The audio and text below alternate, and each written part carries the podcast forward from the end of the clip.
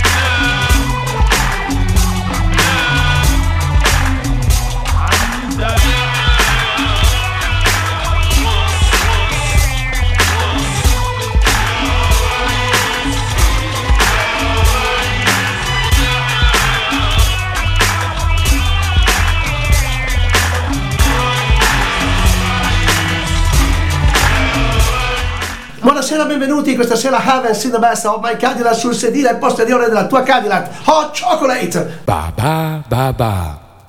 Mhm mhm. Aha aha. Oh, dieses die die.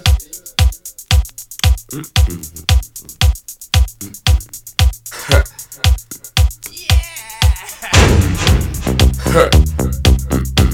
Ha ha ha.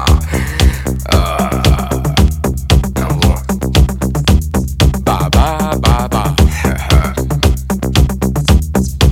Kannst du den Trompeten mal mit einstarten? I warn you about my secret. I'm going to expose. I create that to your bodies, to your mind and souls. Don't be alarmed. It doesn't spell danger.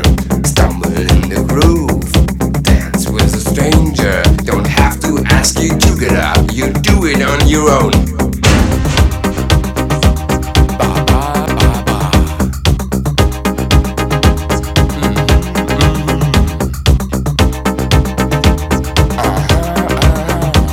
Believe in what I say to you. The only James Dean is not Cody Monday of this music scene.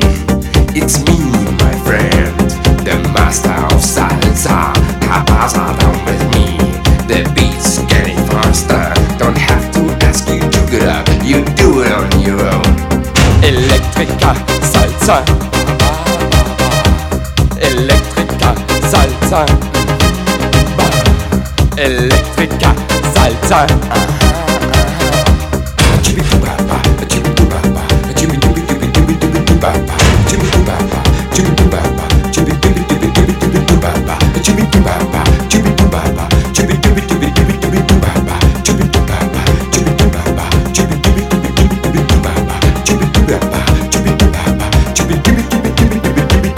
Electrica salsa. Electrica salsa. Electrica salsa. Buonasera, siamo in diretta su Radio Zappoi, sono qua con Luciano Gaggia.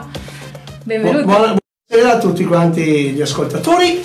Ecco, Luciano Gaggia, figura leggendaria della movida. La leggendaria, mi piace.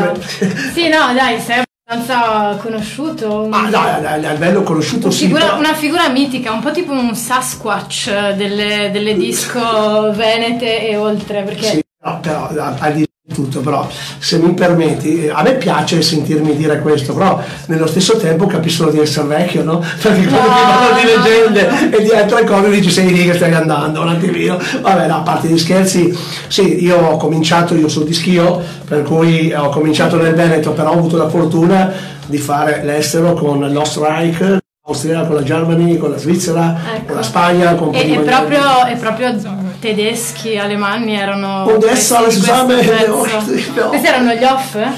Questi erano gli off. Elettrica Salsa, diciamo, è un'anticipazione di quello che poi partirà con la house music e la dance, diciamo, degli anni 90. Infatti in 88 mi pare, non vorrei sbagliarmi, 87-88, proprio anticipa proprio la seconda, la terza ondata, che io parlo perché la prima è stata gli anni 70, gli anni 80, poi gli anni 90, poi ancora nel 2000-2010 c'è stata la quarta, secondo me. Adesso vediamo un po', c'è un po' di confusione, perché vedo che tutti i format più grandi che ci sono praticamente sono format Wonderland 90, anni 80, anni 70, Peace and Love, Flower Power. Non so, i giovani si vede che vogliono riscoprire quei momenti magici quando non c'era il cellulare, per cui, tu che sei giovane non puoi capirlo neanche te, però la mamma tua sicuramente avrà vissuto qualcosa di tutto ciò. Indubbiamente, no, mia madre è assidua frequentatrice di discoteche da sempre, ormai da più di 40 anni. Luciano, anche tu sei dietro i piatti da più di 40 anni. Allora piano, i piatti, io li ho usati i dischi praticamente fino al 2000, ho a casa 25.000 vinili, 7.000 CD, dopo nel 2000 ha cominciato il discorso dei CD, adesso si usano le chiavette, però io ho scritto proprio questa stamattina sul mio profilo Facebook che non è gli argagni che usi, è quello che tu trasmetti, non è con cosa usi. Logico che il vinile aveva il suo fascino, il suo odore, queste cose qua meravigliose. Queste qua che ho in mano in questo momento, che tu le puoi vedere ma gli ascoltatori no, quelli di diretta Facebook sì, sono dei 45 giri che quando tu li tiravi fuori così, solo l'odore, cioè il profumo del vino, dovrebbero fare un piccolo profumo, che poi non si hanno, purtroppo sono andati. Ora come ora stanno tornando a grande, perché i giovani, secondo me, non avendo mai adoperato, vicini alla tecnologia, ma mai adoperato, diciamo, i vinili, automaticamente adesso stanno riscoprendo, poi in questo momento, fra virgolette, un po' che ci siamo fermati, anche voi giovani forse avete respirato un attimino, vi siete fermato con tutta la tecnologia che c'era e magari qualche domanda ve l'avete fatto, perché magari avete cominciato a conoscere i genitori a casa in questo periodo che prima non ce l'avate mai. Sì, esatto, che prima chi li conosceva, insomma. Esatto. Vabbè, almeno quelli che vivono con i genitori. Sì, per cui sono qua esattamente del 1978, 41 anni, che io sono salito per la prima volta in console al Mach 2 di Schio. Prima facevo delle feste private, facevo radio, però i disocchi, allora io avevo un ingrosso di frutta e verdura e diciamo si faceva, anche adesso si fa come secondo lavoro, però mai non avrei pensato a lasciare i miei genitori, il lavoro forte che avevano, per poi intraprendere dal 1985 la professione che tutt'oggi io faccio, unica, che è la professione del DJ, appunto, sto DJ e i derivati vari, perché logicamente ormai i DJ sono DJ e i producer sono il David Guetta, tutti i nuovi cantanti che riempiono gli stadi, perché Bob Sinclair, quella gente lì fa migliaia di persone, una volta c'erano i concerti, adesso leva i 3-4 fortissimi, diciamo, il Vasco Rossi, il Ligabue o la Pausini, quei 4 in Italia, il resto sono i giochi che riempiono, diciamo, di Tomorrowland, che è il festival più grande al mondo attuale ed è fatto solo da DJ, più grande al mondo, cose impensabili anni fa, cioè se io che vengo dal dopo Woodstock, dove è stato il Figlio di Fiori, c'è stato, per dirti, si chiama, poco tempo fa, che l'hanno osannato, anche tutti questi grandissimi concerti in beneficenza che facevano, che riempivano con migliaia e migliaia, solo i We Are The World con Michael Jackson e tutto, però sempre sulla beneficenza, però mai avrei pensato, quando io ho cominciato, che un DJ o dei DJ attiravano 20.000, 30.000, 40.000 persone. Certo, ecco, era assolutamente inaspettato, perché com'era il DJ negli anni 70, nella fine degli anni 70? Allora, hai detto che hai iniziato nel 78. Io diciamo, quando ho cominciato a suonare al Mach 2 al Schio, quando ho cominciato a suonare, però c'erano già dei DJ, Perché venivano, cioè quando siamo iniziati non c'era il messaggio, c'era il DJ stile radio. Buonasera, benvenuti, questa è la Have See the Best of My Cadillac al posto di ore della tua casa, hot chocolate! E si partiva col disco nelle discoteche. Non c'era sulle mani ancora, però ecco, quello era il DJ che aveva cominciato a fare la radio, che faceva la prima discoteca, e non si chiamavano discoteche, si hanno chiamato discoteche solamente dopo le Febbre del Sabato Sera, nel 1977-78 con la... Prima si chiamavano dancing, perché obiettivamente il dancing è dove si va a ballare, mentre prima balera in Italia, ma la discoteca non è altro come una paninoteca, un'enoteca, è un raccoglitore di dischi.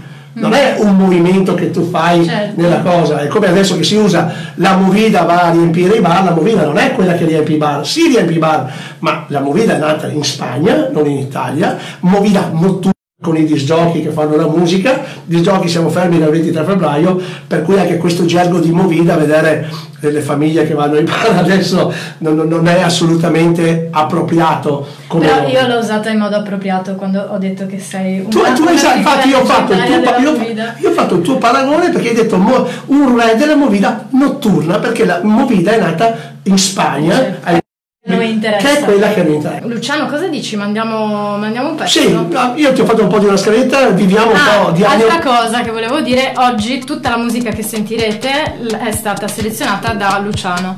Quindi... sì, ti ho fatto un po' di musica degli anni '80. Stavolta, di... se volete lamentarvi, dovete dirglielo a lui.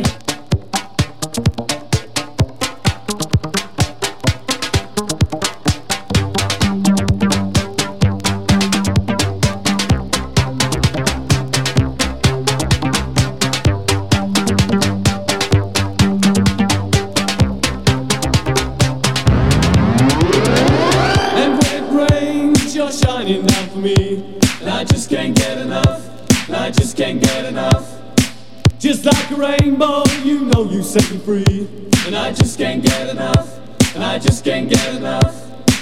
You're like an angel and you give me your love, and I just can't seem to get enough.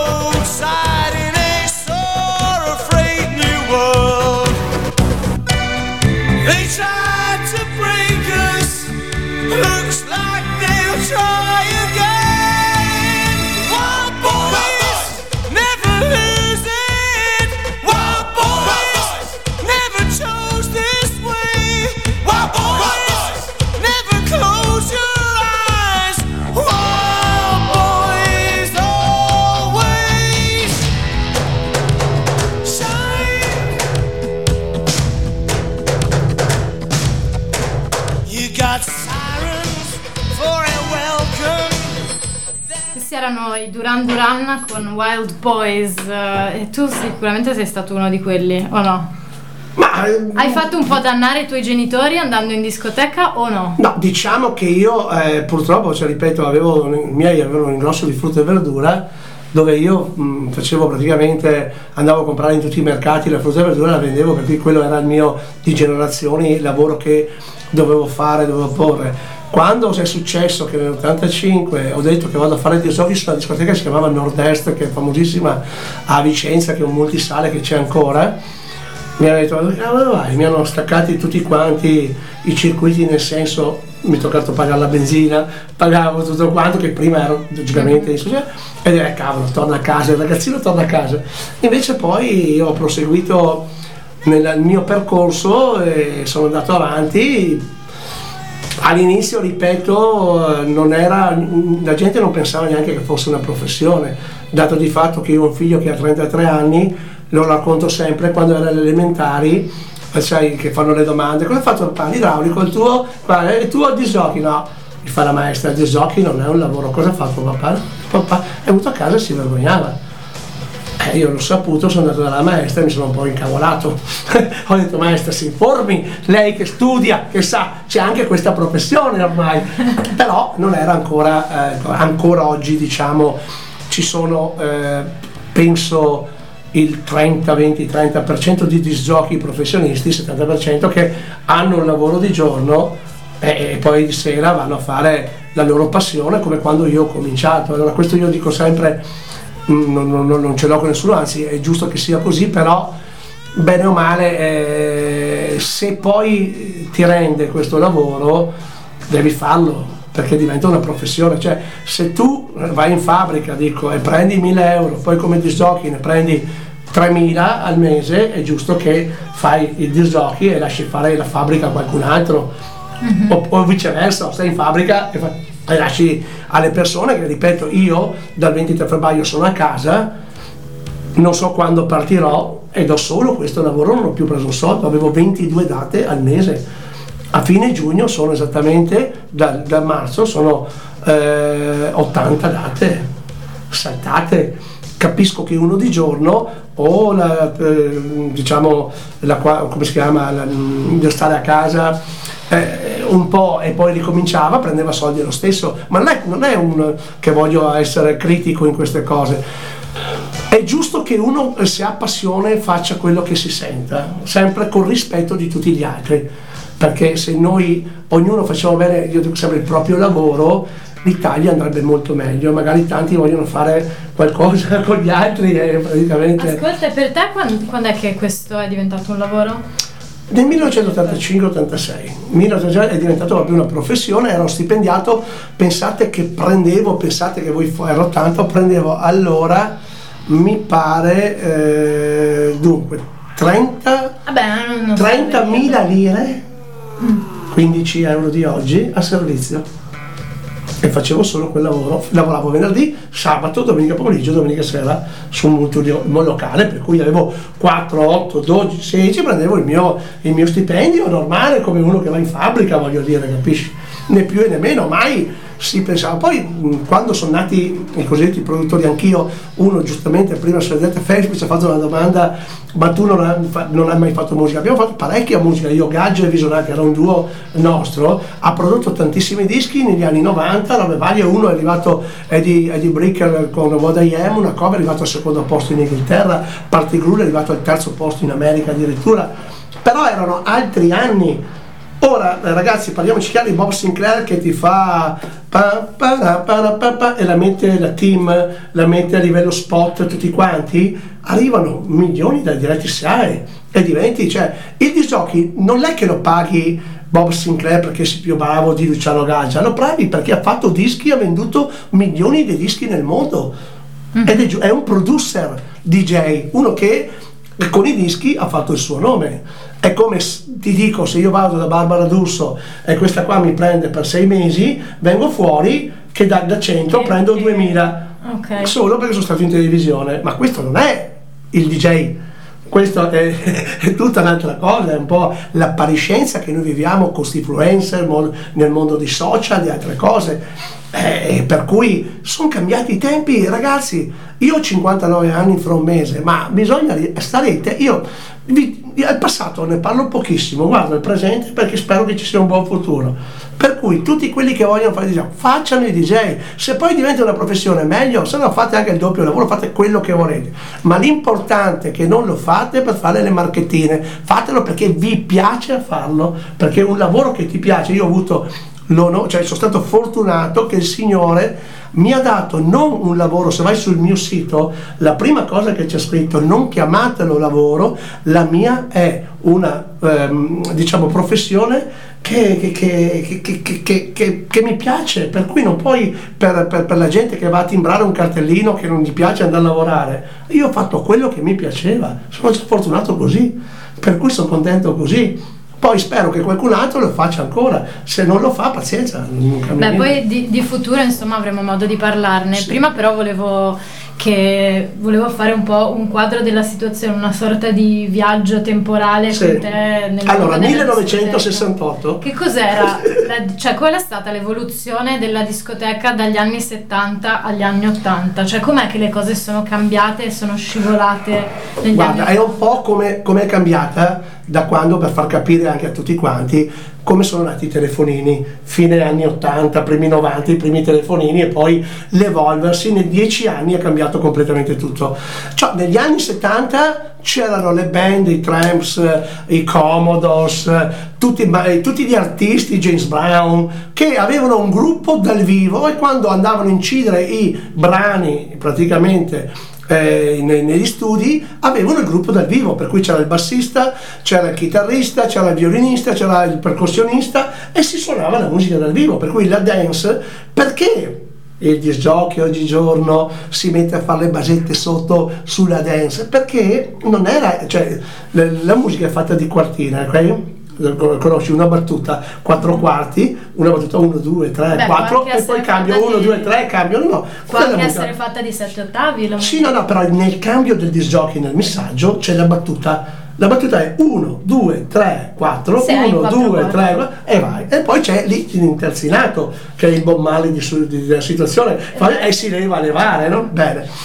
Allora, una volta si poteva suonare, poi negli anni 80, tu mi hai fatto questa domanda, c'è stato l'avvento dell'elettronica, come dei telefonini poi nel 90, e l'elettronica ha cominciato a essere una musica che si cominciava a comporre negli studi allora, con dei computerini, con delle pianole, con quelle cose lì.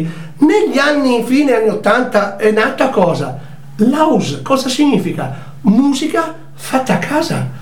House music, no? Perché è un genere musicale. Perché i disc jockey, invece di andare negli studi, si facevano lo studietto a casa e con la pianola facevano le basi, e poi arrivava la cantante e ci cantavano sopra.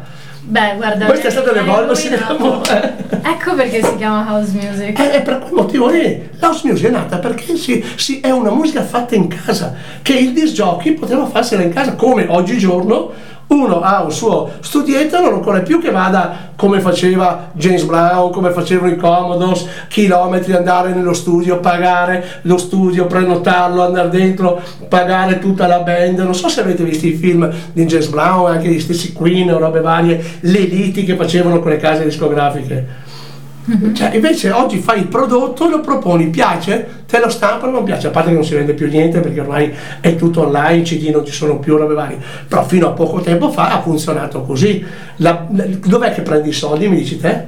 Dove prendi i soldi? Nella SIAE, diritti d'autore. Se tu sei iscritto alla SIAE e firmi il pezzo, automaticamente ti arrivano i diritti d'autore a casa. Devi vendere tanto. Devi vendere tanto. Infatti la SIAE... io sono iscritto alla SIAE, non è che prenda viva con la SIAE o faccio qualche pezzo, lo metto dentro e ti arriva qualcosina. Invece i grossissimi producer, cosiddetto David Guetta, Bob Sinclair, ragazzi, stiamo parlando di gente che lavora in tutto il mondo, nei più grandi locali, tu devi pensare che gira con un suo aereo privato con 14 persone dietro. Vuol dire che ha 80 dipendenti David Guetta. Non è una fabbrica, non è più un disc jockey. Sì, beh. chiaro, è un'entità. Io sono ancora quello di una volta, che mi piace andare al bar da Beppi e se c'è un impianto mi piace suonare anche lì, non è che faccia. Poi ripeto, ai tempi io devo ringraziare la discoteca Nordest, che nel 1981 sono arrivato, il multisale, perché una volta c'erano solo i multisale, liscio, bei vecchiotti, i ragazzini giovani giù, e poi c'era la saletta cosiddetta privé, no? I premi privé, boh. E c'erano queste multisale, che adesso sono esistite pochissime, dove veramente si faceva la musica dance anni 80, che è quella che oggi ascoltiamo, che è un po' diciamo, l'intermediario tra gli anni 70 che sono partiti e gli anni 90 che poi sono partiti giusti con l'house music, insomma, ecco, diciamo sono in mezzo via lì, negli anni 80, a differenza degli anni 70 che c'era la dance, ok, quella che ti ballavi, poi c'era il soul, il funky, quelle cose lì da ballare. Cavolo, negli anni 80, vuoi sentire un po'? C'erano i paninari, la new wave, il punk, il rock, la metallica, la pop, e si ballava tutto in discoteca, per cui c'era tantissimi generi messi insieme. Infatti se tu qua hai visto la scaletta che ti ho fatto, ti ho messo il David Bowie o i Depeche Mode con canzoni dance made in Italy normalissime, voglio dire, capisci? Per cui sono due generi completamente, cioè se io ascoltavo... Tu stai dicendo che durante gli anni 80 i generi musicali si sono in un certo modo diversificati ancora di più rispetto a quello che erano prima? Ma certo, perché scusa, se tu ascoltavi gli anni 80 Albano e Romina Power, che voi giovani adesso, o sarà perché ti amo di ricchi e poveri, che sono stati i guest di quest'anno a Sanremo, che hanno fatto milioni, eri un deficiente, non capivi niente di musica che da pizzeria, ma da spazzatura. Adesso sono diventati i guru nei ricordi, perché i giovani al giorno d'oggi purtroppo non hanno produzioni fresche. Beh, diciamo che Sanremo è anche un programma che ha un target di età abbastanza avanzata. Allora, 3 anni fa il signor Albano è stato buttato fuori alla prima serata da Sanremo, 3 anni fa. I ricchi e poveri sono 8-10 anni che non hanno più partecipato, forse perché non è manco. Ma solo, scusa, fino all'anno scorso c'erano mostri internazionali che arrivavano a cantare come ospiti. Quest'anno cioè il top l'ha trovato quella gente, vuol dire che un po' i genitori sono, scusa se lo dico, sono diventati un po' troppo vecchi, no? Che una volta dicevano no, io non ascolto quella roba lì, adesso invece si rivedono in quella roba lì. I giovani non l'hanno sentita, è una novità per loro, e diciamo quello che offre il mercato al giorno d'oggi, diciamo, c'è questo reggaeton, c'è la musica italiana. A te piace il reggaeton o no? Ma no, che non mi piace, mi annoia dopo un po', io non è che non lo suoni, però far 4 ore di reggaeton mi sparo in testa, cioè nel senso, ma io qualsiasi genere musicale dico ascoltarlo per 5-6 ore, cioè la musica è fatta di emozione. E qual è il tuo genere preferito, se posso chiederti? Beh, posso dirti la musica classica. Io i primi 2 dischi me li ha regalati mia zia a 4 anni, uno era i 4 stagioni che ho visto adesso passando qui a Venezia, le 4 stagioni di Vivaldi, e la Moldava di Smetana. La Moldava è un fiume che passa 4 stati, lei me l'ha regalato a 4 anni, questi dischi illustrati. Io da bambino vedevo sto fiume che andava su e giù e sentivo la musica, non in cuffia, sentivo la musica e mi piaceva. E sono nato, poi avendo un'anguriara, una volta io avevo l'anguriara perché i miei avevano frutta e verdura, quando finivo le scuole io andavo all'anguriara e l'aprivo agli ultimi di giugno. Cos'è un'anguriara? L'anguriara dove vendono angurie. Ah ok, solo angurie. Sì. Solo angurie e meloni, tu arrivavi, prendavi la fetta delle angurie, davi via, te la portavi a casa. Bello. Allora anche ai tempi, anni 70 proprio. Che voglia che avrei di un'anguria in questo momento, mamma mia. Insomma, io avevo il penny, sai cos'è il penny? No. Ma cavoli. Era un piccolo mangiadischi dove mettevi dentro i 45 giri. Ah. E io cominciavo con i 45 giri, questi qua, eccoli qua, queste cose qua proprio di una volta, no? Voulez-vous rendez-vous tomorrow, come anni 70.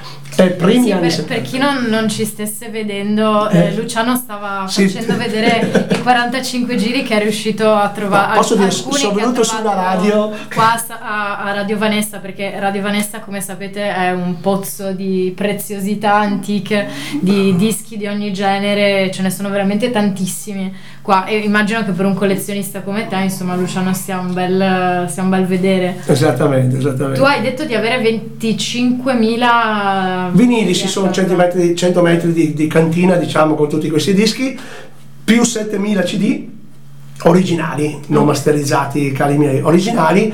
E poi adesso negli ultimi anni che uso l'USB, ho 2 hard disk che ci saranno minimo 300 anni di musica dentro da ascoltare continuamente. Cioè, ripeto, io ho detto la classica, però se devo guardare la dance, il mio mondo musicale, io sono nato col funky e col soul, che poi è diventato negli anni, fino agli anni 70, un po' l'afro della situazione, e diciamo quello è stato il mio inizio. Nello stesso tempo, in quel periodo, ripeto, c'erano i vari gruppi dance, Born to Be Alive della situazione di Patria Hernandez, Wild Survive, tutte bellissime canzoni, ma si chiamavano dance, mentre l'altro era il funky soul. Funky soul era un derivante dal blues era un derivante da la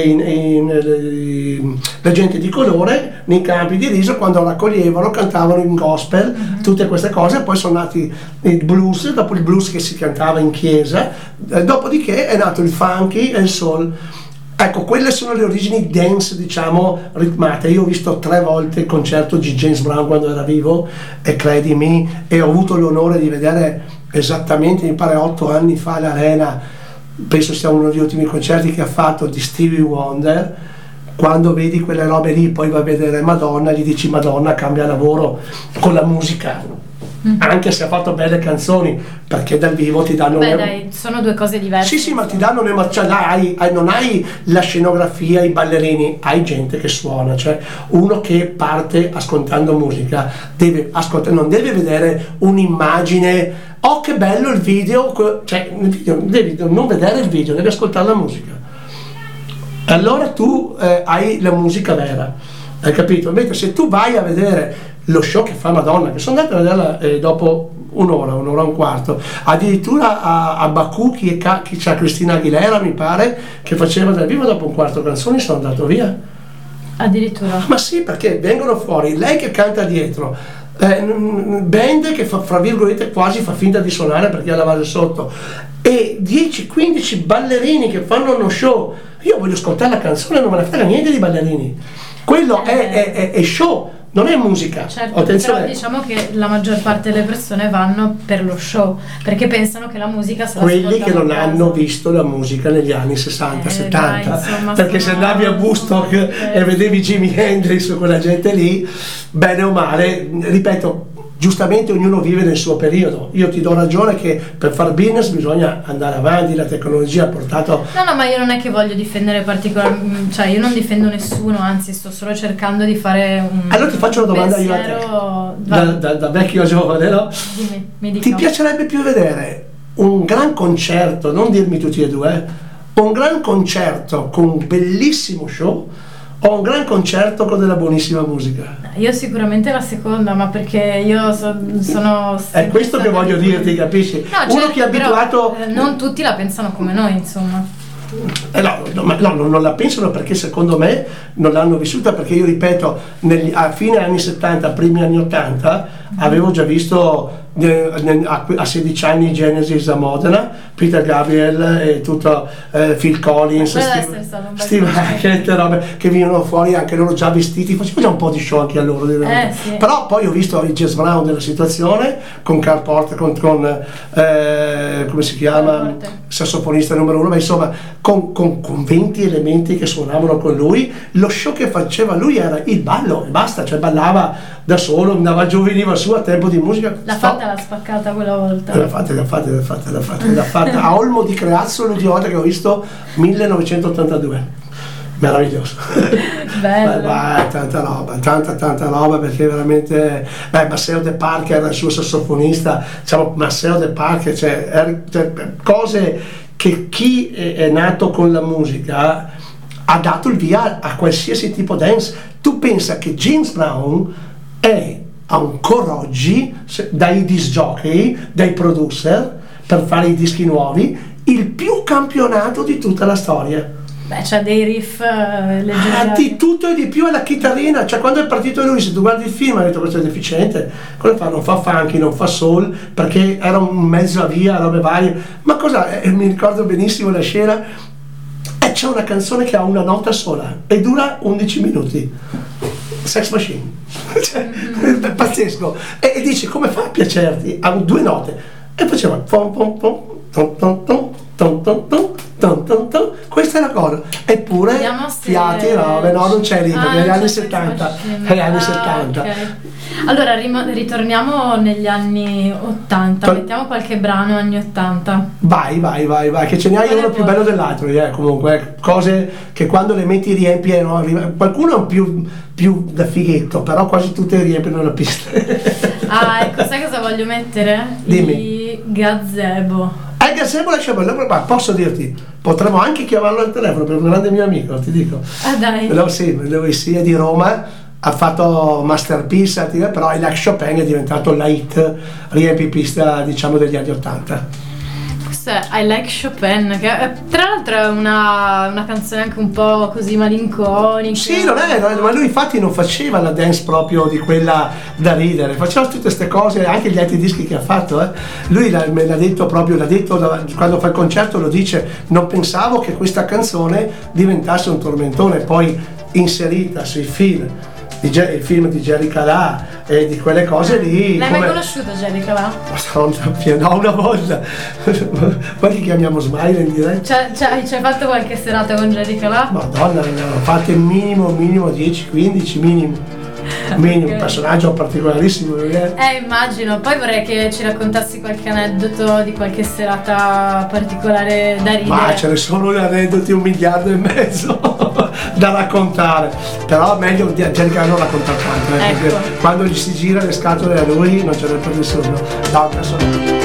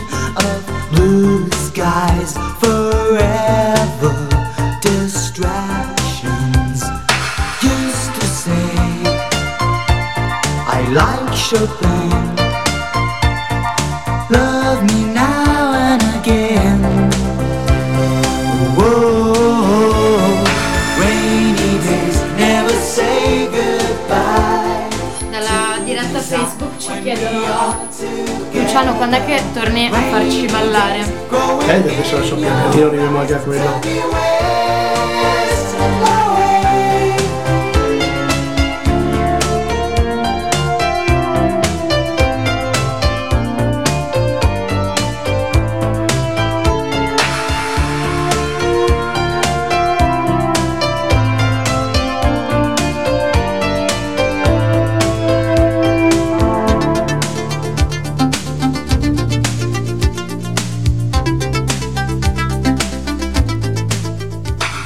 Ricordo per chi ci stesse ascoltando in radio, in FM, che ci si può collegare anche dalla diretta Facebook se volete fare qualche domanda a Luciano in diretta.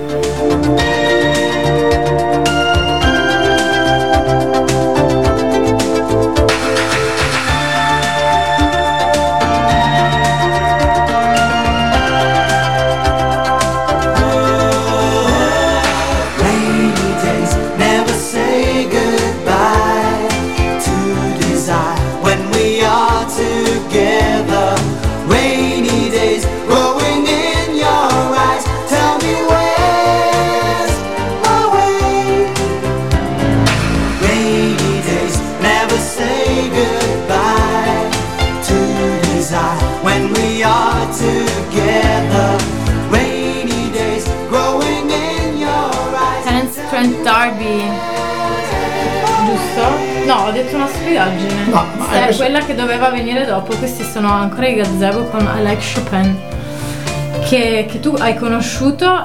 No, lo conosco tuttora, cioè anche, ho fatto una serata con il Gazebo praticamente l'anno scorso al Nordest, che avevo fatto una società, c'era lui, c'era una certa Luisa Colombo, un'altra mia amica, che ha fatto Maracaibo, che è conosciuta per Maracaibo, poi c'era Spagna, c'era Fiordaliso, per cui tutti degli anni 80 che hanno canzoni che hanno fatto, mi pare che di averti messo qualcosa che di Spagna, Easy Lady, mi pare, non mi ricordo, però diciamo tutta la dance band in Italy, sai chi l'ha scoperta, chi l'ha lanciata? Un certo Claudio Cecchetto, perché Claudio Cecchetto è quello che la moglie, ti dico questo aneddoto per dirti, è andato una volta in Sicilia in vacanza e vede questo animatore nel palco e gli fa: oh, è bravo sto qua, scusa Claudio, portalo su a Italia, era appena nata Italia 1, l'avevamo. E questo qua si chiamava Fiorello, tanto per cominciare. Il secondo che io ero, questo è un aneddoto che devo raccontarti, 1989 ci chiamano, prima volta, tu pensi, abituato a Vicenza, ci chiamano Santa Maria di Castellabate, 40 km dopo Salerno. Castellabate è dove hanno girato il film con Bisio e gli altri, Benvenuti al Sud. Io sono andato a suonare lì nel 1989 con Visionari. Allora partiamo. Intanto sentiamo che in sottofondo, parlando di spiaggia, sono partiti i Righeira con Vamos alla Playa. Il grande Johnson, dopo, Stefano Righi. Dopo ve li facciamo sentire meglio. Altro personaggio da paura. Allora, 89, come ti dicevo, senti questa che non ci crederai mai.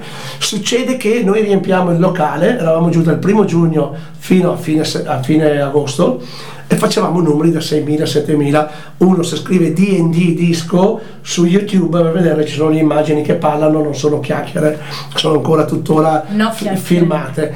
E praticamente cosa succede? Al Ciclope, cioè all'Anternone, che era praticamente un locale che era concorrente a questo, ma che è storicamente da tanti anni, lavorava un ragazzo che aveva appena cominciato anche a fare, però noi gli abbiamo svuotato il locale e l'hanno mandato via.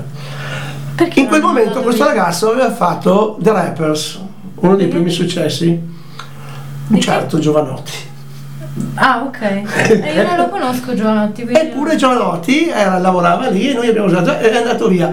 Fatalità, è andato anche lui su un posto, che è arrivata la moglie di Cecchetto un'altra volta, lo ha visto e l'ha portato a fare il rap, e lì è nato il rap italiano, perché diciamo che Jovanotti lo diceva lui stesso quando ha fatto Vasco, la mia moto, a Sanremo, diceva: io non sono capace di cantare, mi piace però a scrivere i testi, secondo me. L'avevamo capito comunque. Però scrivere i testi, posso dire, lui è uno che scrive canzoni tipo A te, che è nata sua figlia, altre cose, o la gente della notte che è dedicata a tutti noi, io mi chiamo Luciano Gaggia, non faccio il DJ, vado a dormire prima delle 6 e bla bla bla bla, cioè è un genio. Tu pensa che questo ha scritto un libro non so di quante pagine in 2 giorni.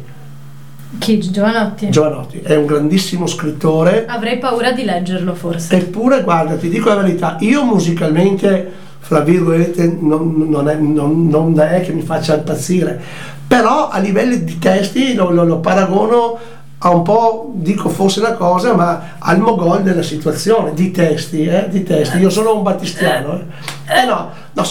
Tu non ascoltare le canzoni, prenditi i testi delle canzoni e tu te ne rivedi dentro, qualsiasi età tu hai, in una di queste canzoni sicuramente. Forse tu non l'hai mai detto. Sarà quella, ma lui è stato anche onesto, perché è un po' più scioccio. Sì, ma però è stato onesto, ha detto io non so cantare, non so suonare, però ho fatto i soldi. Però c'ho voglia di... vabbè, insomma... ripeto, non è il mio stile, non mi piace. Benedetto lui.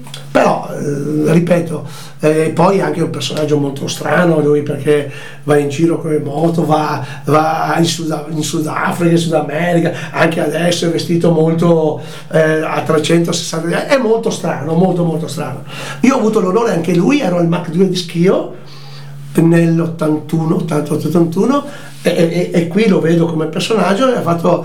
era già che sono tornato al Dimodà, è tornato lì, è entrato, io stavo suonando, ho detto su bravo disc jockey, mi ha dato la mano e è partito via. Non capisci l'arrogante della persona, cioè prima di andare via si è alzato dal suo divano, è venuto su in console, bravo DJ, grande, mi ha fatto, e è partito via. Persone invece che neanche non ti sfiorano neanche, perché pensano di essere dei disegnati. Io dico solo che se uno ha venduto tantissimi dischi come Jovanotti, non è la meteora, cioè se mettiamo Happy Children, la conosci? È la canzone degli anni 80, ce ne sono tante che però hanno fatto quella canzone, poi sono spariti. Io li chiamo meteore famoso. Ma tu parlavi di Robert Miles? No, Robert Miles okay. Quello è 90, okay. Un'altra cosa. Ma scusami, allora tornando al Pilaio, nostro... conosci Pilaio? No. Ti faccio sentire la canzone, dici cavolo, sì che la conosco. Però è un altro che ha fatto una canzone anni 80, però si è fermato lì. Però adesso, se tu lo chiami vuole 2000 euro. Lui dice io le marchette non le faccio, la canzone no, io le faccio, lui, faccio musica. Cosa c'è scritto? Lui segue i tuoi consigli. Ti dico, gli anni 80 è stato, diciamo, l'evolversi tra le due le generazioni musicali, ripeto, anni 60 70 90 2000. Gli 80 hanno fatto il ponte, ok, il cosiddetto ponte, dove hanno unito la musica vera con un po' di sagra della situazione. Ok, insomma, ecco, tutto. Cosa intendi per sagra? Intendo quelle canzoni fatte, buttate lì, perché poi noi stiamo ascoltando le hit, ma uscivano migliaia e migliaia di canzoni che non ne conosce nessuno. Cioè, piano, io ho a casa 25.000 vinili, ma un 10.000 potrei usarli, 5.000 a sottopiatto, cioè, perché una volta si andava a comprare di disco, si comprava di tutto. Cioè, piano, non guardiamo le canzoni hit, guardiamo tutto quello che esce in quel momento, e là usciva di tutto e di più in tutti i generi musicali. Cioè, stiamo qua a elencare, se tu guardi gli anni 80, il 50% non sa neanche chi sono, che canzoni sono, voglio dire, per cui c'è stato un gran minestrone dentro. Le hit sono rimaste e rimangono, perché sono le canzoni che la gente decide, perché il pubblico decide lui, non decide il critico musicale o l'altro. Almeno che non muori a 27 anni come Jimi Hendrix, come Janis Joplin, come Amy Winehouse, non diventi un idolo, perché se questi vivono, o Jim Morrison, devi morire prima. Ma questi qua sono diventati, se muori prima vabbè, diciamo che avevano pure fatto qualcosa. Sì, ma non sai cosa facevano dopo. No, esatto. Cioè, scusa un attimo, si sono tolti nel momento, ci sono dei gruppi italiani che io stimo, tipo le Orme, tipo la PFM, tipo tanti altri, che hanno fatto degli album negli anni 70 meravigliosi. Sì. Poi, ricordiamo Collage. E poi i New Trolls hanno fatto un concerto grosso per i New Trolls o altre cose, e poi sono finiti. Dov'è che vai? Le Orme vai a vedere un concerto all'anno? E sono gli stessi di allora. Se fra virgolette si fossero sciolti allora, magari le orme se fossero andate, no, bisogna farla la vita e finirla e poi giudicare la persona, però se uno è all'apice del successo e purtroppo viene a mancare, diventa un cult, è sempre stato, cioè certo. Lady Belli e Monroe, non sappiamo se faceva la fine di Gigi Gina Lollobrigida dopo alla fine, cioè che non ha neanche da... tutto il nostro rispetto alla cara. Sì, no, ma però poverina non ha neanche i soldi, questa la ruba, l'altra, chi è l'altra? La Lollo, quella che non ha i soldi da pagare l'affitto, cioè non so. Persone che erano calte icone negli anni 60-70 e adesso sono sparite, cioè rischiano di morire in sordina, e quello è il brutto dell'artista. Però c'è chi invece è riuscito, insomma, comunque a viversela bene anche in età avanzata, pensiamo ai Rolling Stones. No, quelli sono i guru, quelli sono persone che non hanno sbagliato niente nella vita, però se tu mi dici Rolling Stones quanti anni è che non fanno un disco?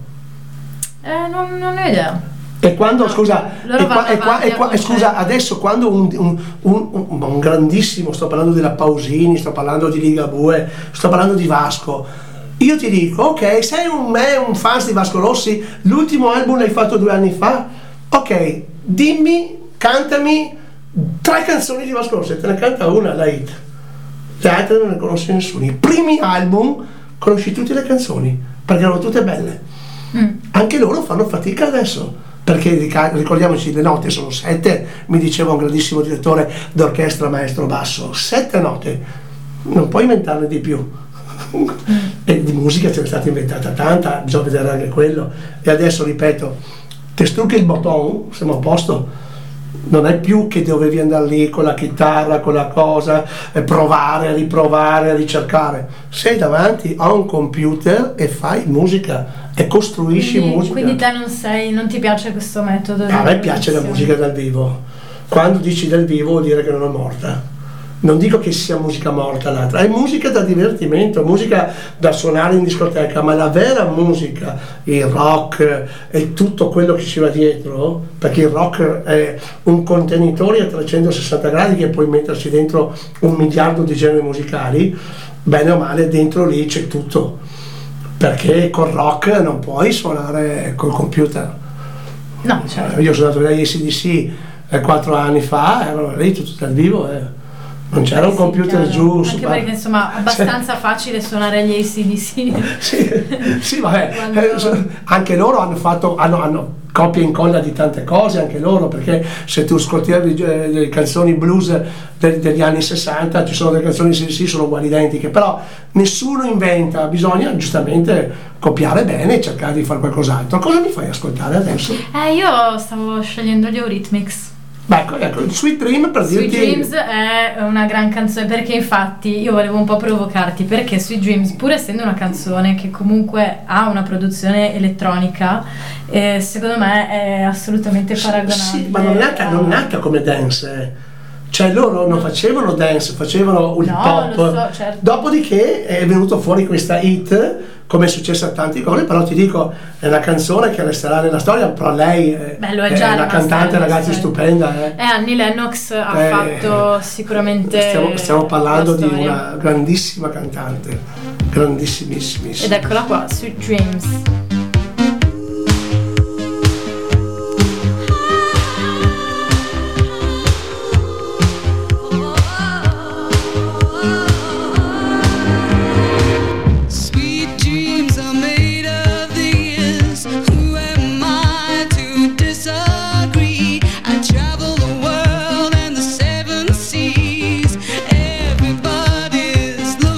Something, some of them want to use you.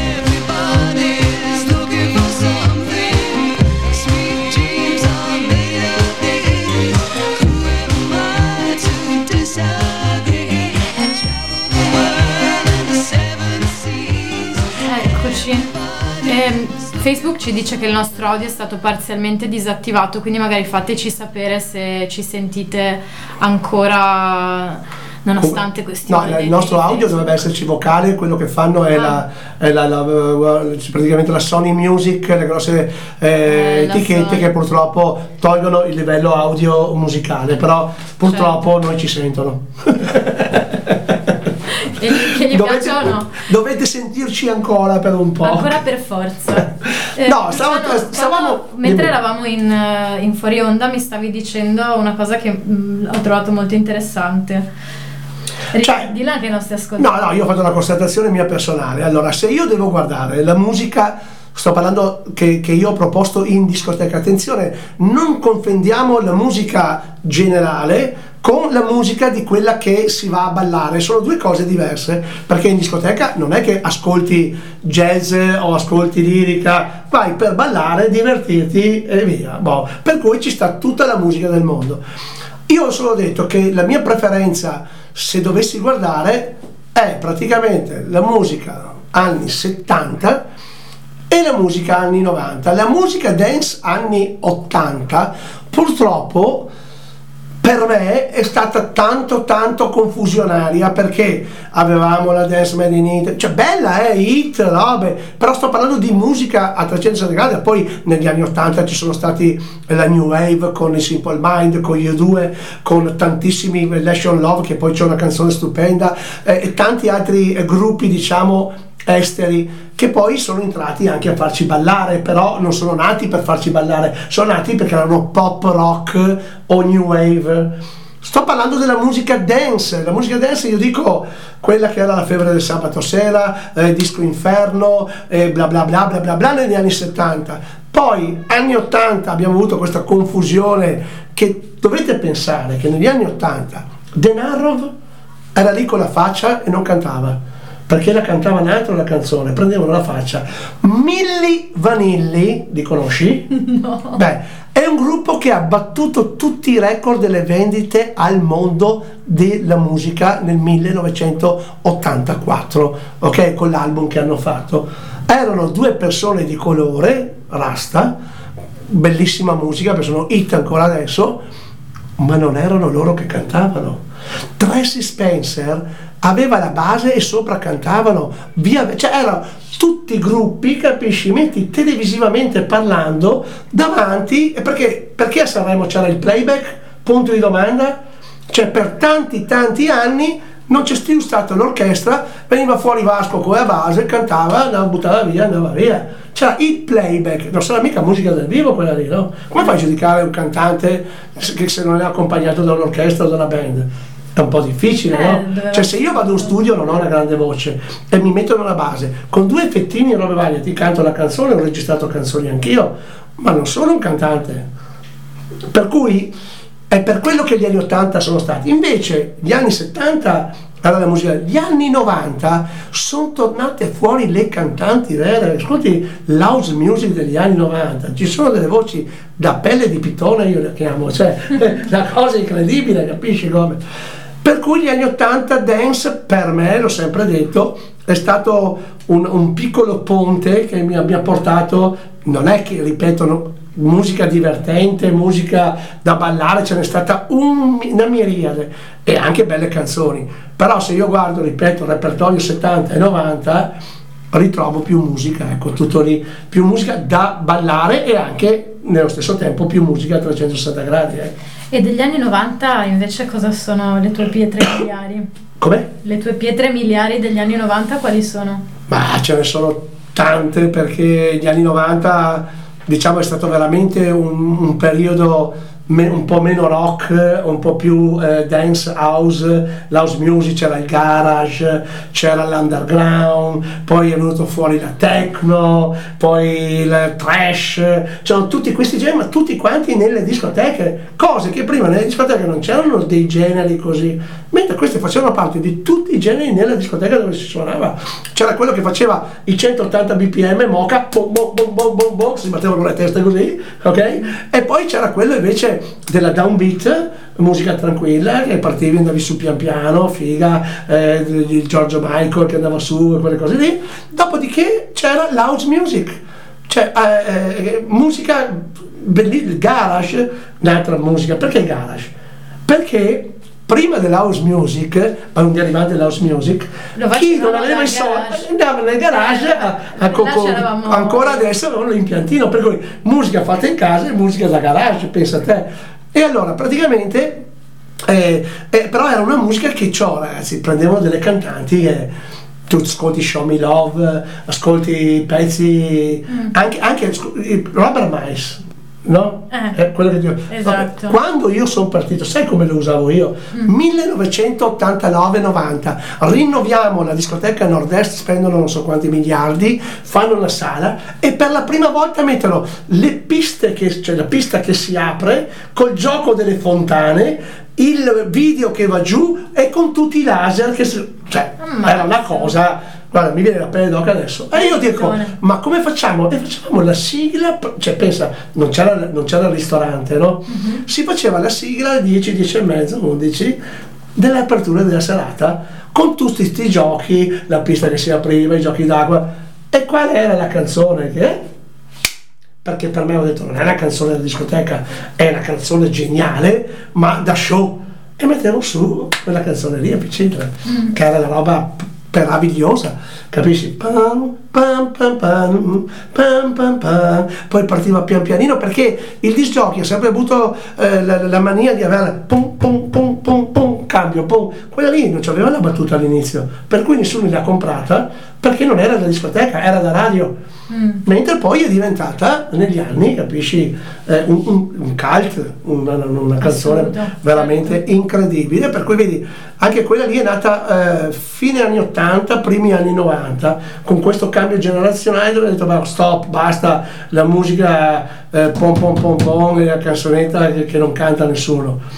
E lui si è messo a fare quelle cose e poi da lì in poi, ripeto, ci sono delle canzoni house anni 90 con cantanti che sono una cosa incredibile, veramente incredibile, che mi dispiace per loro che sono rimaste lì, perché hanno voci che potrebbero essere state cantanti veramente a livello mondiale, lo sono state lo stesso, però lo sappiamo, cioè i disgiochi di una volta lo sanno, per cui spero che questo anche momento di riflessione, che si è fermata la musica, perché va bene le dirette, però anche nelle dirette io non vedevo tanti disc jockey che facevano italiano, reggaeton, ne vedevano 2 su 10, vedo tantissimi disc jockey che facevano musica. Perché non la fate anche in discoteca? Perché dopo dovete prostituirvi davanti alla gente? Un disc jockey deve fare quello, cioè la differenza fra un disc jockey e l'altro, sai qual è? La musica è sempre quella, la personalità. Tu devi essere Luciano Gaggia, tu devi essere Tony, tu devi essere Beppi. Tu non puoi copiare Tony, Beppi, Luciano Gaggia, perché sennò non copia e incolla, no? Sei un cinese della situazione. E purtroppo tanti, lo so, io ho delle frasi che sono solo mie, quando parlo al microfono, senti come tira, senti come tira, senti come tira, basco e pompa, speriamo che la cassa non ci rompa.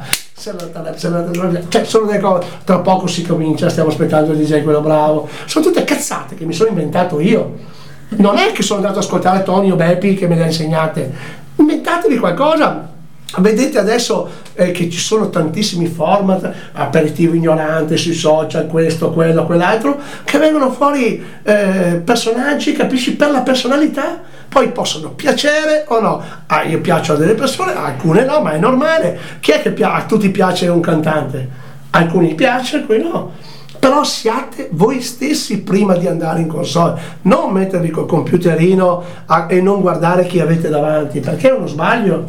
Senti Luciano, visto che hai nominato gli aperitivi, tu che cosa ne pensi degli aperitivi? Perché se ci pensiamo è una cosa abbastanza recente, no? L'aperitivo non è una cosa che... Ma diciamo l'aperitivo è nato col nascere delle cosiddette discoteche, dopo le discoteche, ristoranti e pizzerie, ok? Nel senso, cos'è successo? Una volta c'era la discoteca che era multisale, per cui c'era il liscio, la gente arrivava alle 8:30, alle 9 andava a ballare, quelli della discoteca arrivavano, noi iniziavamo 9:30, 10 alla sera. Poi c'è stato tutto un susseguirsi e abbiamo fatto l'opposto. Sono nati praticamente gli after hour, si andava alle 3, alle 4 del mattino in discoteca, si andava a letto a mezzogiorno perché finiva a mezzogiorno la cosa. Per tornare indietro e ritrovare questo gol, sono nate le pizzerie e i ristoranti, che non sono altro, io lo chiamo il parcheggio della discoteca, perché se tu arrivi su una discoteca e vedi il parcheggio vuoto, vai via. Se tu arrivi su una discoteca e vedi il parcheggio pieno, vai dentro. È quella la curiosità, per cui tu avere 200 persone che mangiano, hai 150 macchine fuori. Quando tu entri hai un clima diverso, perché c'è l'animatore che sta facendo la cena, robe varie, e poi dopo parte il disgiochi.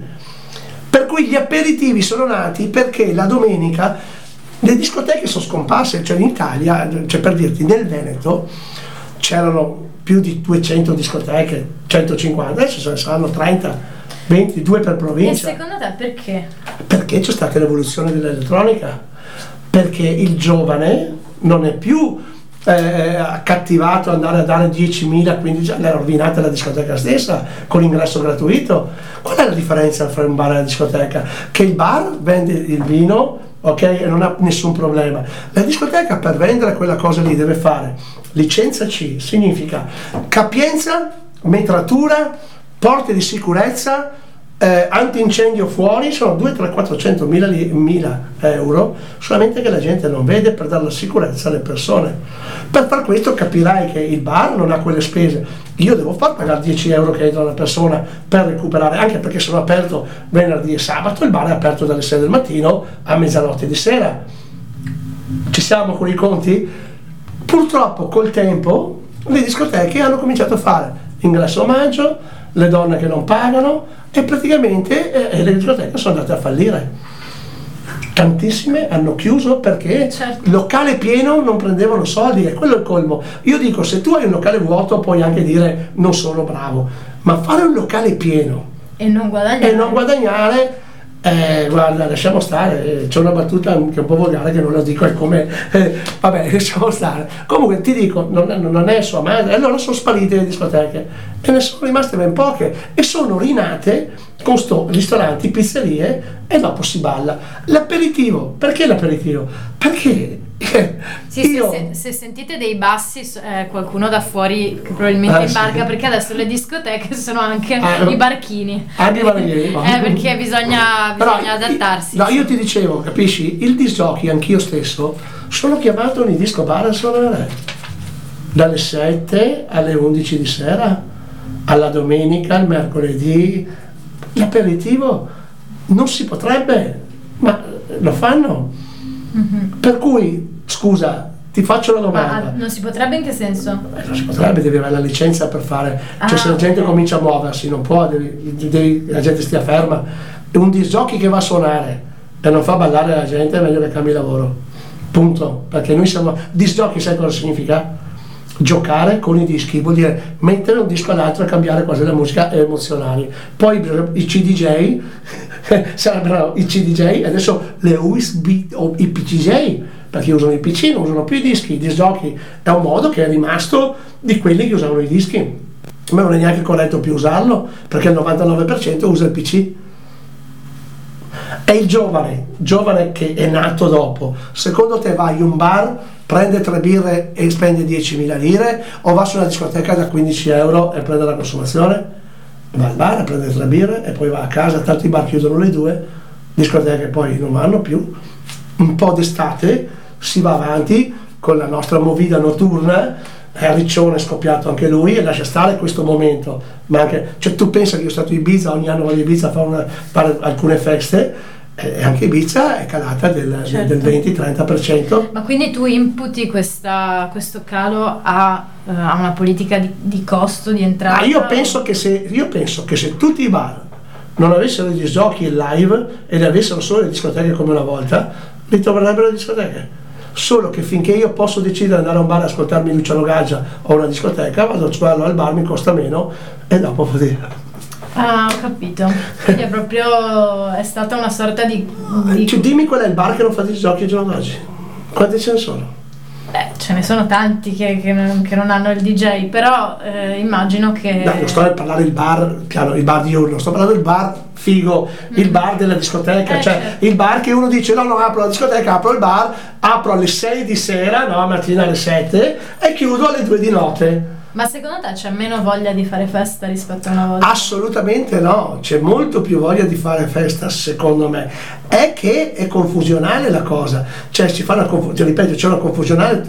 Secondo me noi addetti ai lavori dovremmo essere molto più uniti e scandire bene le proprie professioni, perché ragazzi in una discoteca al cuoco, all'aiuto cuoco, al cameriere, alla sicurezza, al disc jockey, al live, a tantissima gente da stipendiare, ed è aperta 1 o 2 volte alla settimana, dalle 10 di sera, 9 di sera, alle 4 del mattino, 6-12 ore, ma fai prendere soldi.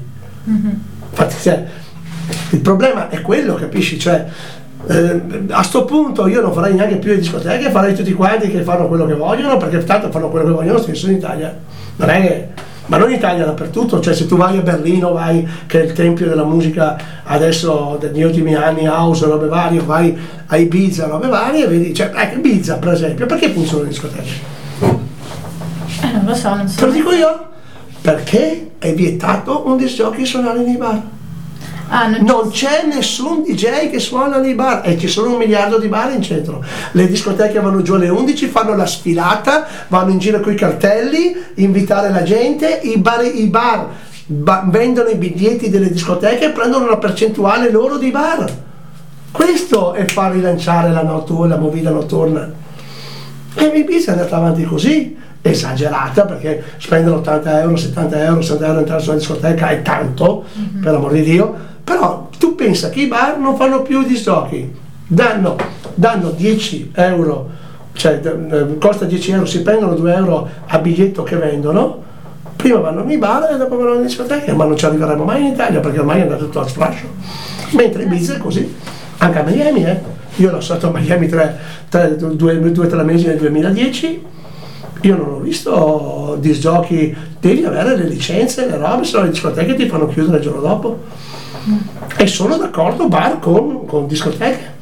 Noi infatti nella nostra riviera, diciamo, parlo di Jesolo, mi raccontavano, almeno i miei genitori, che una volta c'erano tantissime discoteche a Jesolo. Solo... Tante. Dunque, che mi ricordo io, la prima volta che sono andato a Jesolo è stato al Muretto nel 1900 di mercoledì, nel 1990. Poi ho fatto dal 90, 95, 96, 98, quell'altro. Dunque mi pare che ci fossero a Jesolo sulle 30 discoteche. Esatto, 30 discoteche. Adesso ne rimangono 3 forse. Marina, Muretto, Kings, che l'hanno riaperto 2 o 3 anni fa, e Corsa, sì. Come si chiama? Caffè del Mar. No, Caffè del Mar, come si chiama quello nuovo? Il Vanilla. Cioè il Vanilla. Ci sono 4 discoteche che possono lavorare, ok? No, di cui Moretto apre sabato a maggio, aprile normalmente. L'unico che apre normalmente 10 mesi all'anno è il Marina Club. Venerdì e sabato d'inverno, giovedì, venerdì, sabato, domenica d'estate e tutti i giorni d'agosto. Però anche gli altri come fanno con un servizio a lavorare? Hanno solo agosto che possono fare, cioè è difficile, allora devi prendere nomi grossi giustamente e far pagare biglietti alzati e avere la massa che ti arriva. Però giustamente, ripeto, io vivo in questo mondo, in questo momento, e bisogna andare avanti così. Ma come mi chiedi te se non ci sono più le discoteche, perché le discoteche non hanno più business. Perché sennò tutti comprerebbero discoteche come si faceva una volta. Chissà cosa succederà, magari ne parliamo dopo. Intanto vorrei mandare un altro cosa vuoi pezzo. Mettere? Vediamo. Guarda, sono veramente indecisa perché ce ne sono un po' cioè, alcune che mi piacciono, forse anche Jimmy Cliff. Qualcosa di reggae ci manca. Ah no, aspetta, dovevamo mettere i Righeira. No. Ce l'hai, mi pare, Lesson on Love. Dove, scusami? Lezioni d'amore. Scusi. Ah, questa? Questa te la dedico. Il level 42? Sì, level 42. Va bene, ascoltiamoli. Ti faccio ascoltare che secondo me è una canzone che ti piacerà.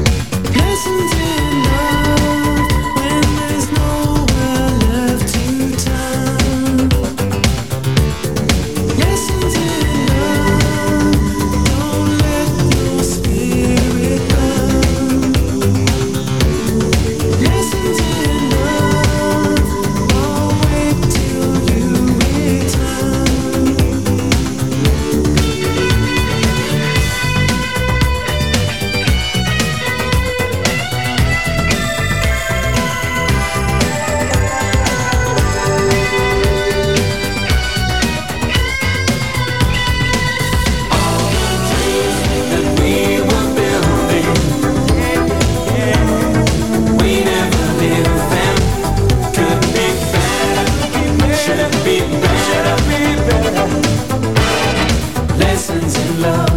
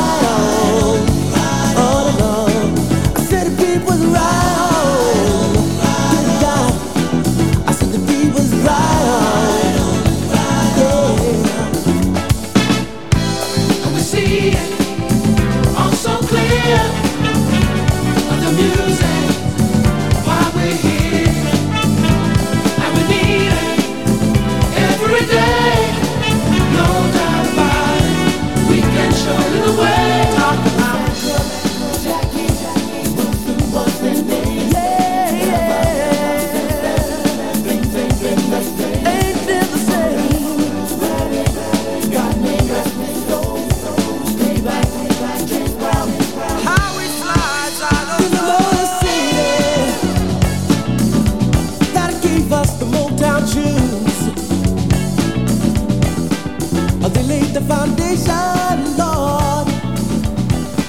Pasadinas con Tribute.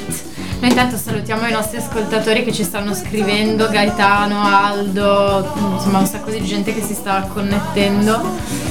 Comunque dovete invidiarmi, perché primo sono con una bellissima ragazza e il secondo sono nella più bella città che c'è al mondo, Venezia. Qua siamo proprio dove? Vicino Piazza San Marco, giusto? Beh, non esattamente, però questa è l'unica radio rimasta a Venezia città. Vicino a Biennale, qua c'è vicino, no? Esatto, siamo a Castello, vicino ai giardini. Via Garibaldi è proprio la nostra parallela, qua siamo nel cuore pulsante di Venezia. Mia poco, per cui pensate un po' voi, state un po' soffrendo, poi vado anche a bermi qualcosa qua in centro a Venezia, un aperitivino, visto che abbiamo preso. Beh, per forza, scusami, vuoi non approfittarne? Posso salutare il mio amico che tu non conosci, Mauro Lorenzon? No, non conosco. La mascheretta. Una volta vacci. Avrò il piacere di conoscerlo, immagino. Personaggio particolare, però numero uno nel suo lavoro. Ecco, sono quei personaggi che ti dicevo prima, che sono personaggi e in più cultori di quello che fanno, che sono il massimo. Poi ripeto, uno può dire che è un po' di qua, un po' di là, però sono il top del top, secondo me. Ecco. In che senso un po' di qua, un po' di là? Cioè no, ma come me, magari capisci, mi dicono uno gli piaccio, l'altro non gli piaccio, però per me è il top. Quando uno è cultore in più personaggio, cioè che ti fa anche sorridere, ti fa cose, in più ha una cultura di base paurosa, è il massimo che, del lavoro, soprattutto se stiamo parlando in questo caso di vino o di cose, o del mangiare o della musica, sono tutte forme d'arte, secondo il mio punto di vista. Luciano ha anche scritto un libro in cui abbina dei pezzi musicali a dei vini, sì, che ma ti faccio, mi ha anche portato. Adesso ti faccio questa, per esempio, da una parte c'è la cantina, dove c'è scritto il nome della cantina, cosa vedi a livello visivo, olfattivo, gustativo e l'abbinamento dei cibi che puoi dare a quel vino. Sulla destra subentro io e prenditi nella prima pagina, poi vedrà se c'è Se telefonando, la conosci, no? Certo. Quella di Mina. Chi l'ha scritta? Maurizio Costanzo. Ma dai, vedi? Ma come? Ma soprattutto chi l'ha musicata? Ma l'ha scritta proprio, la partitura? La canzone l'ha scritta lui. E chi è che l'ha musicata? Ennio Morricone. Ma Ennio Morricone racconta che le note di Se telefonando le ha scritte quando era a Marsiglia, fuori da un bar, stava bevendo una bollicina, un champagnino, è uscita l'ambulanza che faceva e lui ha scritto Se telefonando e ha scritto le note. In quel libro ci sono tutte queste piccole curiosità che, ecco, in poche parole danno l'input della canzone, perché l'ha scritta o perché è nata o quelle cose lì, o qualche curiosità di questi aneddoti un po' particolari che sono sempre simpatici da sentire, no? Ah, sì. Adesso sai che Costanza ha scritto Se telefonando. Non pensavo neanche che scrivesse musica. No, ha scritto quello lì, per esempio anche c'è la, come si chiama, quella che ha scritto La lontananza di Modugno, che ha 70 abbigliatori, quel cazzolo, come si chiama, non mi ricordo. Se lo sapete voi scrivetecelo. Ecco, poi la lontananza, comunque là sì, lei è un opinionista, è sempre in televisione, avrà 75 anni ormai, ancora una bella donna. La Madonna, che amnesia. Vabbè, ce lo scriverà. Amnesia totale. Vabbè. Comunque ci sono tante cose che sono nate come secondo me tutti quanti, la musica nasce dagli artisti per un perché, per un motivo. Vedi chi è? Ah, ecco, dalla regia ci consigliano Domenico Modugno. Chi? Lei è? Lei, però non c'è scritto. Enrica Bonacorti. Lei ha scritto La lontananza va come il vento. Io non avrei mai pensato che avesse scritto questa canzone qua. Però ripeto, tutte le canzoni, le musiche non sono nate per dei sbagli, ma per delle coincidenze. Perché un artista che scrive, come un artista che fa un quadro, deve avere un'ispirazione o negativa o positiva, perché le canzoni parlano sempre o uno che ti lascia o uno che ti conquista o le corna che ti fa o perché sei andato di qua, oppure politicamente le canzoni sono delle contestazioni con il sistema che c'è, ma devi avere un qualcosa di tuo che ti colpisce a te, non è che te lo inventi così.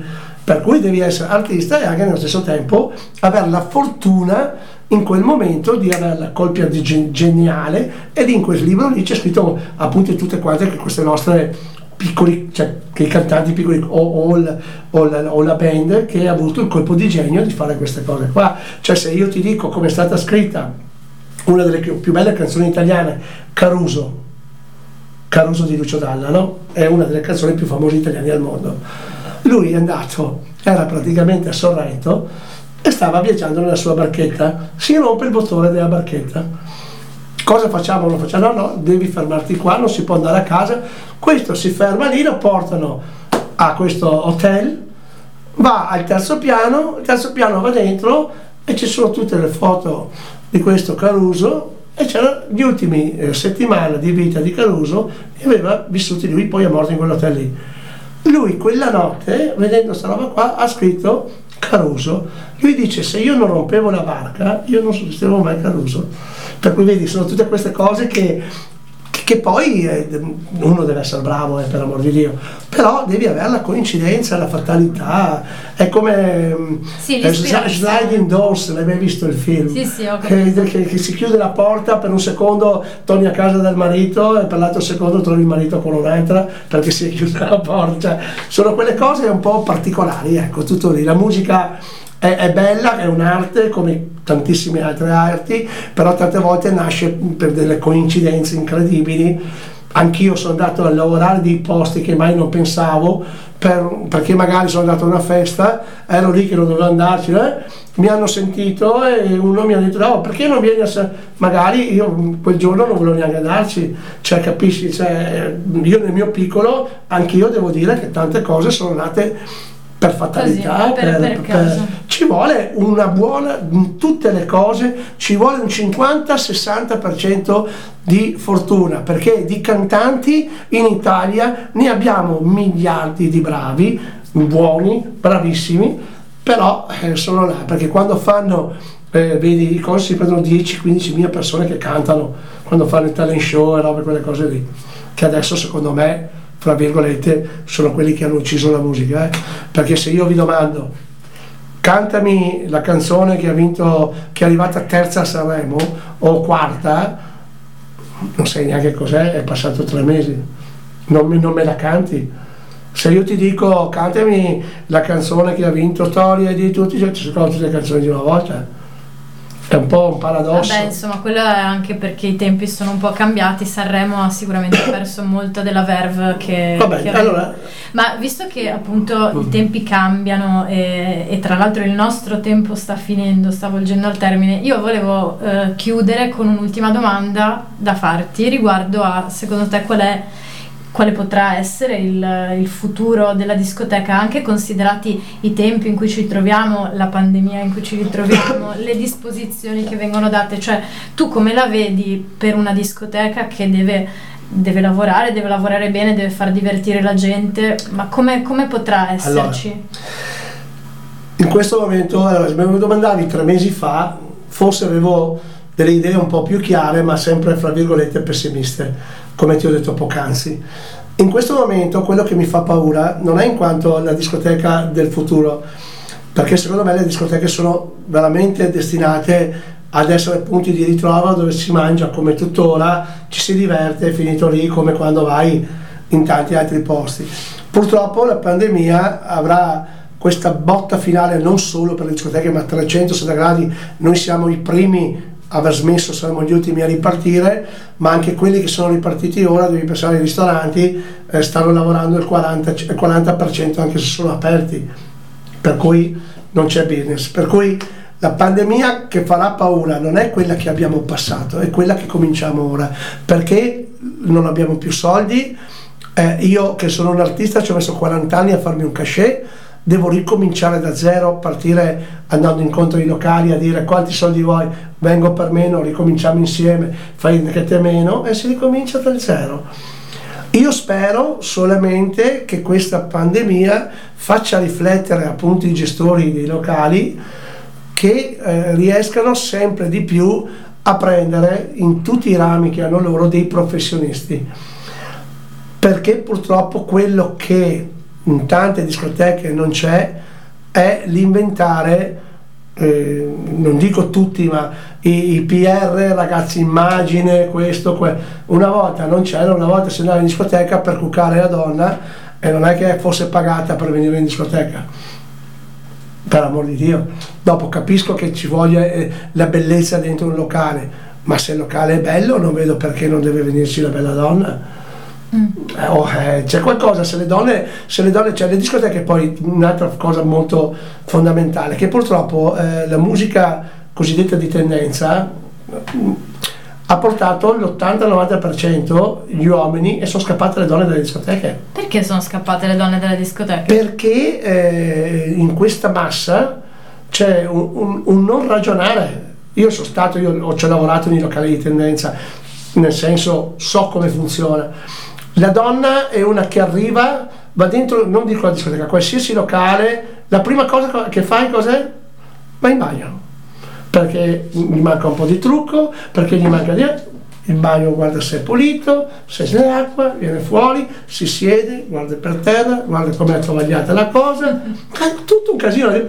Guarda chi c'è di fronte, ah no, bello lui, ah no, insomma che l'ho educato. E le donne sono un po' più raffinate. Arriva l'uomo, ah beh, guarda bene, guarda, su bel banco, oh beh, gente. Allora, quali sono le tre parole che dici quando vai in discoteca? Uno, era pieno. Ok. Due, per gli uomini, per le donne c'è la bella gente, per gli uomini che sarebbe le donne. E tre, bravo, oggi giochi, bella musica, l'ultimo. Se tu fai queste tre cose qua, il locale è pieno. Se sei pieno, hai belle donne e hai il giochi bravo, nessuno ti ferma. Per fatalità, uno dice, ah, ma metà pieno, non era mica pieno. Madonna, ma quanti uomini, anche la donna sola, si trova con 50 uomini, ma madonna, quanti uomini vengo più qua io, alzavami. La donna ha bisogno di cioè è molto più femminile, la donna va i dettagli, un uomo non vedrà mai un pelo di un'altra donna o un capello su una giacca, la donna lo vede subito. Ok, beh, questo è sicuramente un punto di vista che non mi sarei aspettata. Che finì mondo per un capello biondo sul Dante Strugile. Edoardo Vianello 63, cioè, già loro ci insegnavano. Anche le sue canzoni venivano arrangiate da Ennio Morricone comunque. Sì, esatto, e in più ricordatevi che negli anni 60 l'80%, dimmi una canzone, della musica italiana erano cover inglesi. Tutte. Tutte, sì. Molto Brown, belle anche. Molto belle. Molto. Infatti io quando faccio le salate Peace and Love, comincio proprio dalle originali e dopo metto su quelle italiane, capisci? Per far capire che non si inventa neanche allora, non si inventava qualcosa, adesso praticamente è ancora più difficile perché le cose è come un cuoco, a me piace molto la cucina. Cavolo, è bravo, si inventa qualcosa un cuoco adesso perché di mangiare c'è di tutto, non c'è più l'ignoranza di prima. Io facevo grossista di frutta e verdura, mio padre mi diceva, ricordati bene che stai pomodori da 1.000 lire, quello da 2.000, qui da 3.000, da 4.000 ti vendi, ma stai che uno solo non ti vendi 1.000, perché la gente ha bisogno di scegliere. La scelta o l'illusione della scelta no, perché poi pensa un po', ti racconto questa cassettina d'uva, no?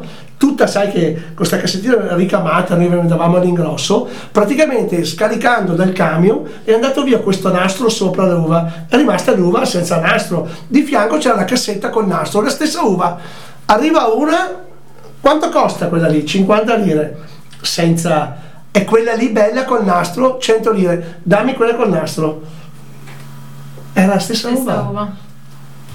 Come l'abbigliamento, tutto facile. Questi sono i segreti del commercio. E diceva mio papà, finché la gente non capisce niente noi vendiamo e prendiamo soldi. Adesso purtroppo siamo tutti chef, disgiochi, virologhi, siamo di tutto e di più, tutti sappiamo tutto, perché se tu mi domandi una cosa scrivo qua, dopo 3 secondi sì, ti dico io cosa. Ecco, ci hanno fregato pure là. Cari ascoltatori, noi siamo giunti alla fine della nostra trasmissione. Ribadisco, questo è Luciano Gaggia che è stato con noi.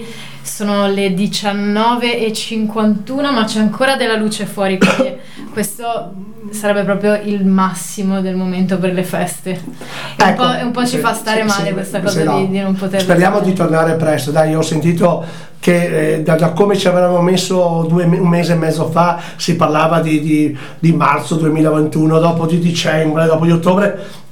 Adesso io spero, proprio gli anni 9 luglio, che a luglio cominci qualcosa, sempre che questa pandemia rimanga a totale zero, perché ricordatevi, non si può ballare se non togli la mascherina, non si può. Quando verrà tolta la mascherina, i disgiochi cominceranno a suonare e le discoteche se apriranno sono pazze, perché senza i disgiochi dopo non prendono i soldi, perché un barista fa 400 consumazioni, un cameriere serve 20 persone.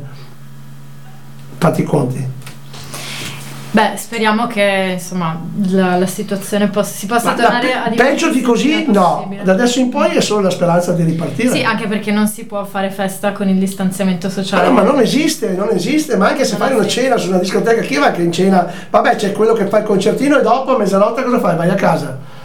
Mezzanotte e mezza cosa fai? Continui a ascoltare il piano bar. Non puoi alzarti in piedi, non puoi ballare, non puoi cosa? Scusa, vado a fare la pipì, metto sul davanti. No, mi pare inverosimile, io che le ho vissuta finora, giuro, io non vado neanche in console. Cioè, se mi dicono ti do i soldi, per tenere so qualche che prende per il culo la gente, perché è una presa in giro questa. Va bene, questo era tutto per oggi.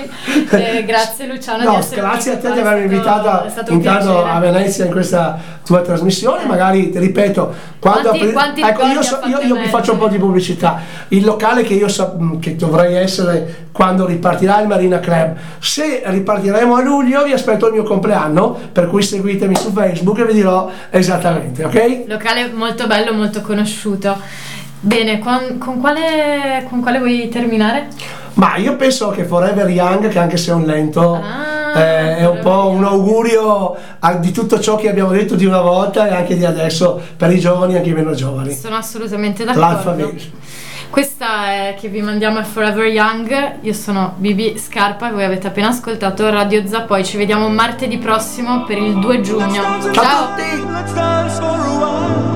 Heaven can wait, we're only watching the skies, hoping for the best but expecting the worst. Are you gonna drop the bomb or not?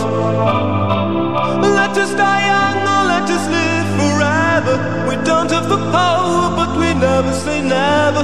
Sitting in a sandpit, life is a short trip, the music's for the sad man. Can you imagine when this race is won? Turn our golden faces into the sun, praising our leaders, we're getting in tune. The music's played by the madman. Forever young, I want to be forever young.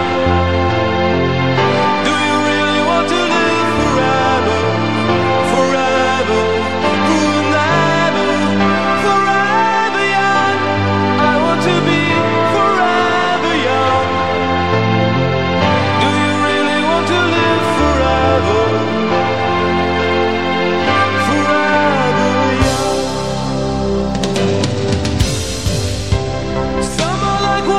Some are like the heat, some are a melody and some are the beat.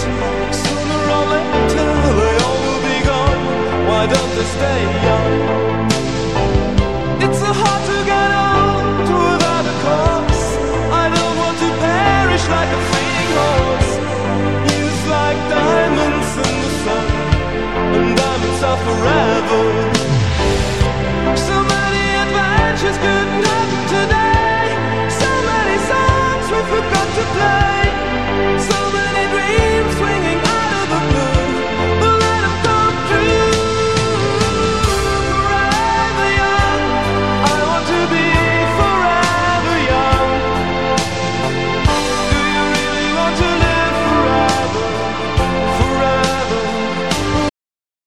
The days are getting shorter, and you can feel it in the air. Yes, it's that time of year. Pumpkin is finally back at Dunkin'. It's the cozy you've been craving all summer long, now in your cup at Dunkin'. Pick up all of your pumpkin favorites, like the signature pumpkin spice iced latte, or a pumpkin iced coffee, and bakery items like pumpkin donuts and muffins. Sip into something comfortable to celebrate the start of cozy season. Use the Dunkin' app for contactless ordering. America runs on Dunkin'. Okay, so you're between meals and you're craving something sweet, right? What I do is snack on Blue Diamond honey roasted almonds. They're so good. And almonds are a superfood. So don't deny your cravings. Eat them. Blue Diamond almonds. Crave victoriously.